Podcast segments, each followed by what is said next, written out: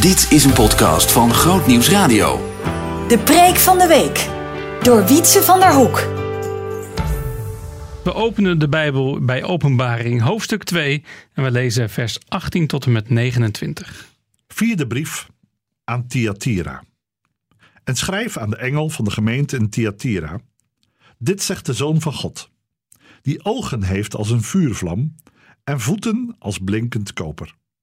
Ik ken uw werken, de liefde, het dienstbetoon, het geloof, uw volharding en uw werken. En ook dat de laatste meer zijn dan de eerste. Maar ik heb enkele dingen tegen u. Dat u de vrouw Izebel, die van zichzelf zegt dat zij een profetes is, ongemoeid haar gang laat gaan om te onderwijzen en mijn dienstknechten te misleiden, zodat zij hoererij bedrijven en afgodenoffers eten. En ik heb haar tijd gegeven, opdat zij zich van haar hoererij zou bekeren, maar zij heeft zich niet bekeerd.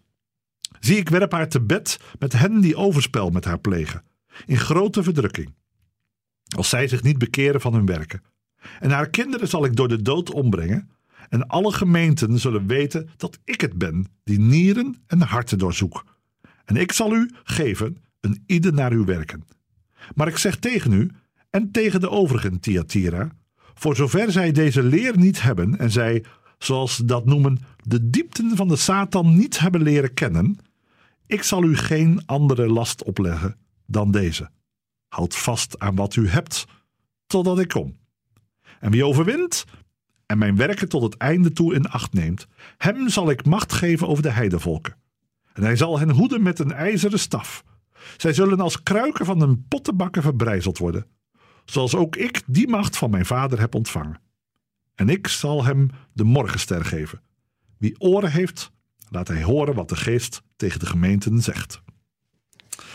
Ja, beste broeders en zusters, luisteraars. De eerste gemeente die ik mocht dienen, van 2006 tot 2012, was de Baptistengemeente Pernis. Nou, een dorpje wat u waarschijnlijk niet als dorp kent, maar waarschijnlijk kent van de enorme industrie die zo aan de zuidkant van Rotterdam te vinden is. En met regelmaat reed ik ook s'avonds in wintertijd naar het kerkgebouw toe, wat nou hemelsbreed 400 meter bij de hoofdingang van Shell vandaan stond. En ik had al het gevoel dat ik een soort New York binnenreed. Met al die lampjes in de hijskranen en in al de petrochemische industrie. Maar de lucht was daarentegen ook nog wel duidelijk te merken dat je van alles kon ruiken van deze olieindustrie, de scheepvaartindustrie. En dat doet ons denken aan de stad Thyatira. Een industriestad, een arbeidersstad in West-Azië, het huidige West-Turkije. Een arbeidersstad met veel metaalbouw, pottenbakkers, kledingindustrie. Een stad waar altijd rook en vuur was. Waar je het klinkend metaal bewerkt hoorde worden door de vele smederijen die er waren. Een echte handelsplek. De ligging van Thyatira is dan ook uiterst gunstig op een kruising van rivieren en wegen. In de Bijbel kennen we iemand die daar vandaan kwam. Dat was namelijk Lydia, de purperverkoopster. Ook een handelaar. En, haar naam zegt het al, werkzaam in de kledingindustrie als purperverkoopster.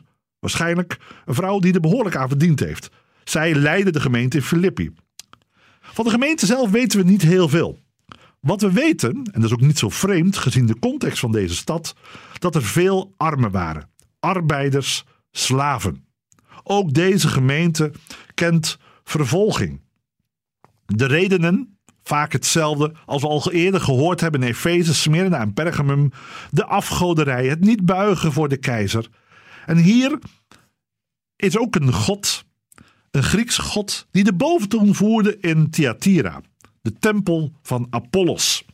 Apollos was de zoon van Zeus, de tweede god, de ondergod, die ook wel de zonnegod, oftewel de god van het licht genoemd wordt. Hoe past het dan ook weer dat de Heer Jezus zichzelf hier duidelijk boven plaatst in het eerste vers wat we gelezen hebben? Dit zegt de Zoon van God. Even denkbeeld de nummer twee, de ondergod. Zoals Apollos de zoon van Zeus was, zegt hier Jezus: Ik ben de zoon van God. die ogen heeft als een vuurvlam en voeten als blinkend koper. Het beeld van Apollos wordt hier toegepast op de Heer Jezus zelf. Ik ben het licht van de wereld. Ik ben de zoon van God. En zo identificeert zich de Heer Jezus hier als zijnde: Ik ben de kenner ook van deze gemeente. En direct na deze aanhef wordt ook duidelijk dat het de Heer Jezus is die ogen heeft als een vuurvlam en voeten als blinkend koper. Ook de verwijzing is naar Daniel 7, waarin ook de Heer van de gemeente gepresenteerd wordt. Ook in Daniel 7 eh, lezen we over het, het gewaad als wit als sneeuw, haar als zuivere wol. En uiteindelijk ook de, de grandeur van de Heer Jezus zelf. Hij die ziet. En wat we in deze brief ziet gebeuren, is dat de Heer Jezus niet alleen maar presenteert als de Apollos, maar dan de zoon van God, maar als een soort dokter. Er klinkt als het ware een soort diagnose, die in allerlei medische termen, zoals ook in vers 23 te, lezen is: Ik ben het die nieren en harten doorzoekt. Als het ware wordt hier een MRI-scan gemaakt van de gemeente.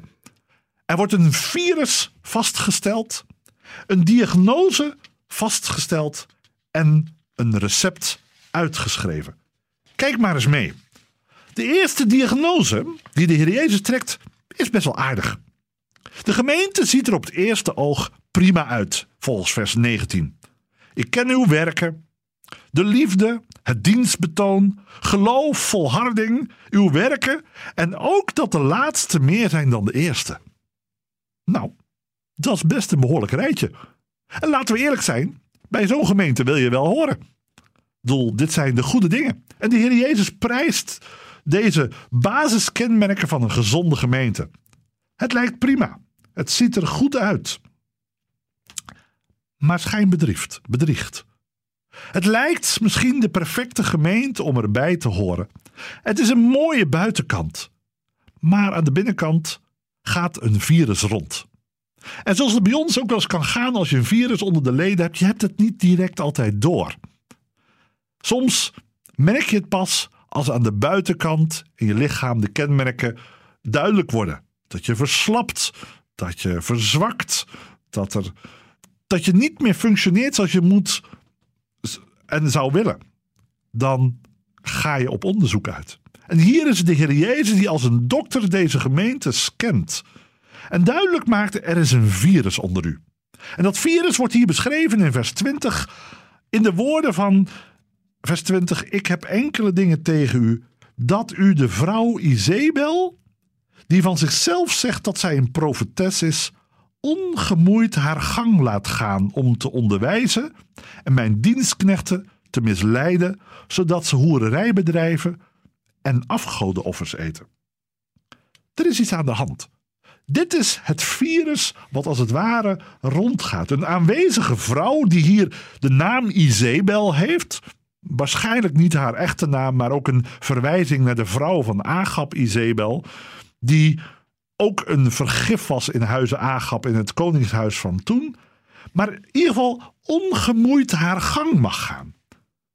De klacht is misschien ook wel niet direct gericht, gericht aan Izebel, maar aan de leiding van de gemeente, die haar ongemoeid haar gang laat gaan.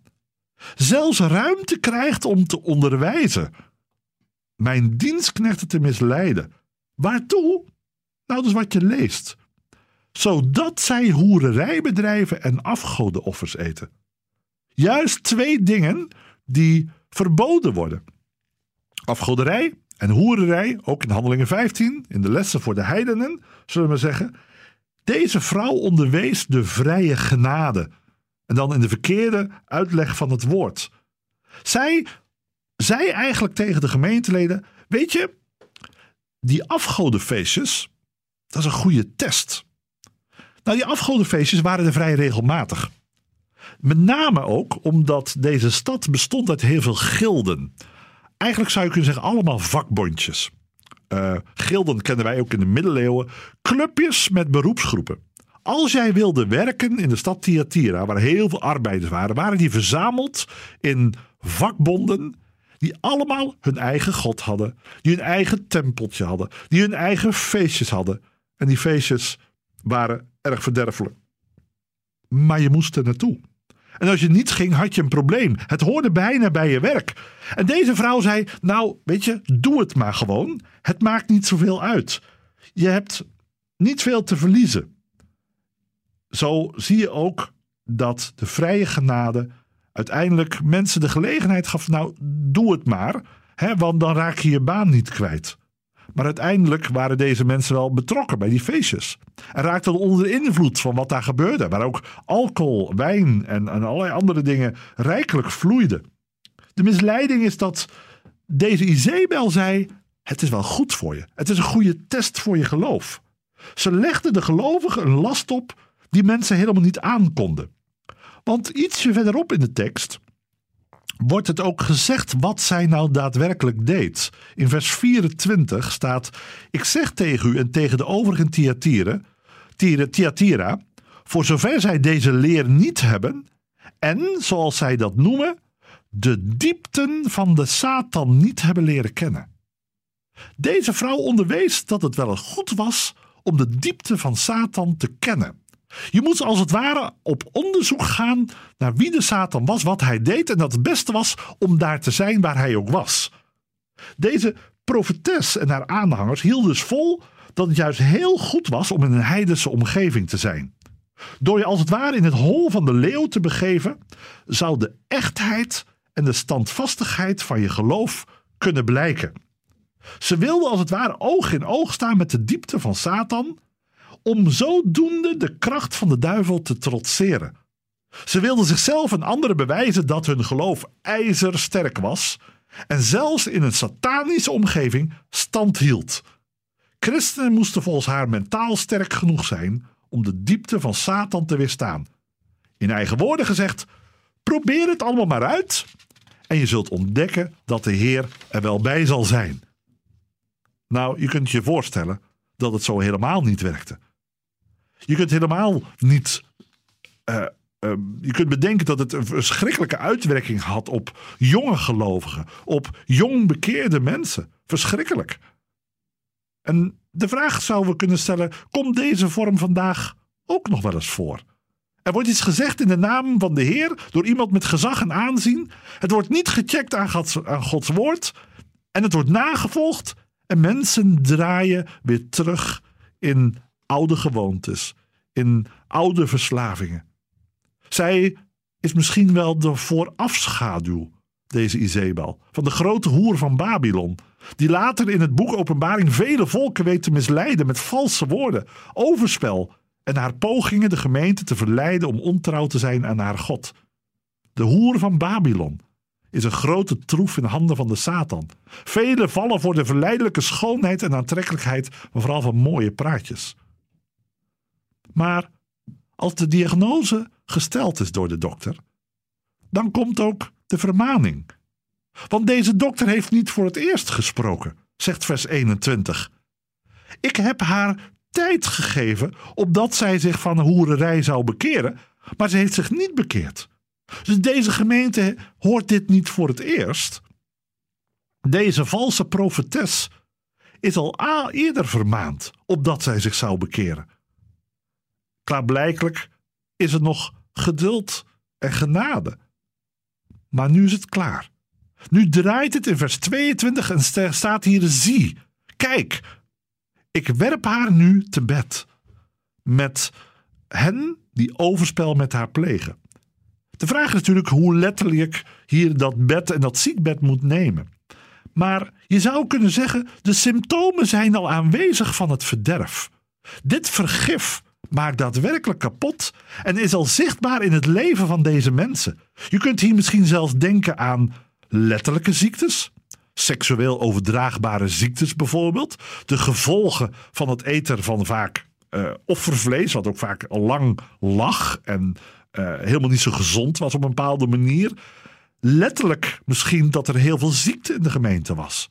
Ik werp haar te bed en hen die overspel met haar plegen. Dit gaat niet letterlijk om misschien overspel met deze vrouw, maar wel die overspel plegen met de afgoderij, met alle feestjes en de consequenties die het had. Uiteindelijk had het een ziekelijke uitwerking naar lichaam en geest. Dat het zelfs grote consequenties had, zie je ook in vers 23. En haar kinderen zal ik door de dood ombrengen. Kortom, het heeft gevolgen, het heeft uitwerking. Het is een vergif wat rondgaat, wat kapot maakt. En alle gemeenten zullen weten dat ik het ben die nieren en harten doorzoek en een ieder zal geven naar werken. Als je het medicijn niet gebruikt, gaat het fout. Je ziet als ware dat er twee groepen zijn in de gemeente van Thyatira. De eerste groep pleegt overspel met de valse profetes Izebel en werd omschreven als haar kinderen. Er is ook een gelukkig in deze gemeente een tweede groep, die door de Heer omschreven wordt als de rest van de gemeente, die geen gehoor gaf aan haar leer en zich niet stortte in de duistere diepten van Satan. Die wordt ook genoemd in vers 24. Ik zeg tegen u en tegen de overigen in Thyatira. Gelukkig is er ook een groep overigen die die leer dus niet hebben. En de Heere zegt tegen deze groep: Ik zal u geen andere last opleggen. Daarmee hoor je dus dat, dat deze gemeente extra lasten opgelegd kreeg.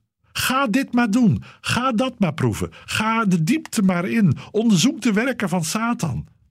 Nee, gelukkig. Houd vast aan wat u hebt. Weer opnieuw, misschien ook al net als de brief van Pergamus, houd vast aan het woord van God. Je hebt geen extra religieuze ervaringen nodig. Je hebt niet extra beproevingen nodig om te ontdekken of je geloof echt wel oké is, of je er echt wel bij hoort. Er worden niet extra dingen gevraagd. En hier zit ook een les voor ons vandaag. Dat wij vast mogen houden aan de genade waar de Heer Jezus ons heeft, mee heeft gekocht. Wij moeten uitkijken dat we geen andere last opgelegd krijgen. Een diepe religieuze ervaring, een bevinding, een geestelijke diepte, tongentaal of andere dingen. Ik hoor zo vaak mensen die wachten op allerlei extra wonderen in hun leven, terwijl het grootste wonder, het offer van de Heer Jezus, als genade aangeboden wordt. Misschien is dat een beetje wel de link die we kunnen leggen met vandaag. Deze Izebel misleidde en bracht deze mensen in verder verderf. Want ze gingen in eigen kracht bewijzen dat ze Gods liefde waard zijn. Terwijl het de kracht van de opstanding van de Heer Jezus zal zijn. Ik ben het die doorzoek. Ik zal geven naar uw werken. U hoeft niet uw werken te geven en daar weer loon te ontvangen. U hoeft uw heil niet te kopen. Ik ben het. Het is ook een citaat trouwens van Jeremia 17, vers 10, waar staat: Ik, de Heere, de grond het hart, beproef de nieren, en dat om ieder te geven overeenkomstig zijn wegen, overeenkomstig de vrucht van zijn daden. En dan sluit de brief af in vers 24 en vers 25. En wat ik net al zei, houd vast aan wat u hebt. En dat zegt hij totdat ik kom. Dus tot de komst van de Heer Jezus doen we het met wat we gegeven hebben. Dat is de gezonde leer van de apostelen. Dat is houd vast aan het woord van God, wat ook Paulus zegt tegen Timotheus. Totdat ik kom. Nooit zal Gods woord verdraaid worden. Voeg niks toe, haal er niks af, wordt ook tegen Johannes gezegd. Dan komt de bijsluiter met de uitwerkingen en de bijwerkingen. Aan het eind van deze diagnose, aan het eind van deze geestelijke MRI. Ik zal u macht geven over de heidevolken. Zoals de christenen van toen in de macht werden gehouden door de vakbonden, door de bazen van deze bedrijven die er waren. Ik zal macht geven over de heidevolken. En de heidevolken zullen geoordeeld worden met ijzeren staf. Verwijzing hoe zij zelf behandeld werden. dat ze met ijzeren staf binnen die vakbonden gedwongen werden zich te gedragen naar die regels. Uiteindelijk komt Jezus zelf. Hem is gegeven alle macht in hemel en op aarde. Hij zal hen hoeden met een ijzeren staf. Ze zullen als kruiken van een pottenbakker verbrijzeld worden, zoals ik ook die macht van mijn vader heb ontvangen. Ik zal hem de morgenster geven, het licht, de ster. Zoals de Romeinen geloofden dat de keizers van Venus kwamen, zo wordt hier het heil gezien. De ster is de morgenster is de Christus zelf. Hij zal schijnen in de nacht. Hij is het die deze gemeente bij de les houdt. Keer terug. Bekeer je. Hou vast aan de gezonde leer. Want dat is precies wat Timotheus ook zegt. Of wat Paulus tegen Timotheus zegt.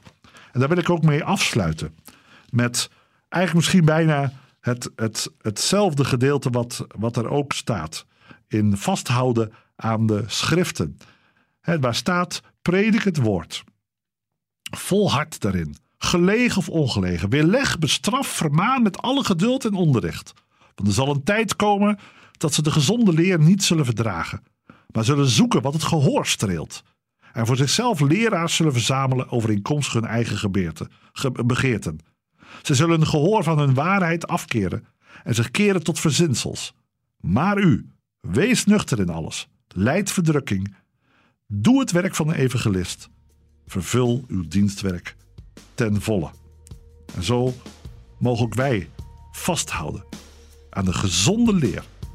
De Heer is El Rofe, onze geneesheer.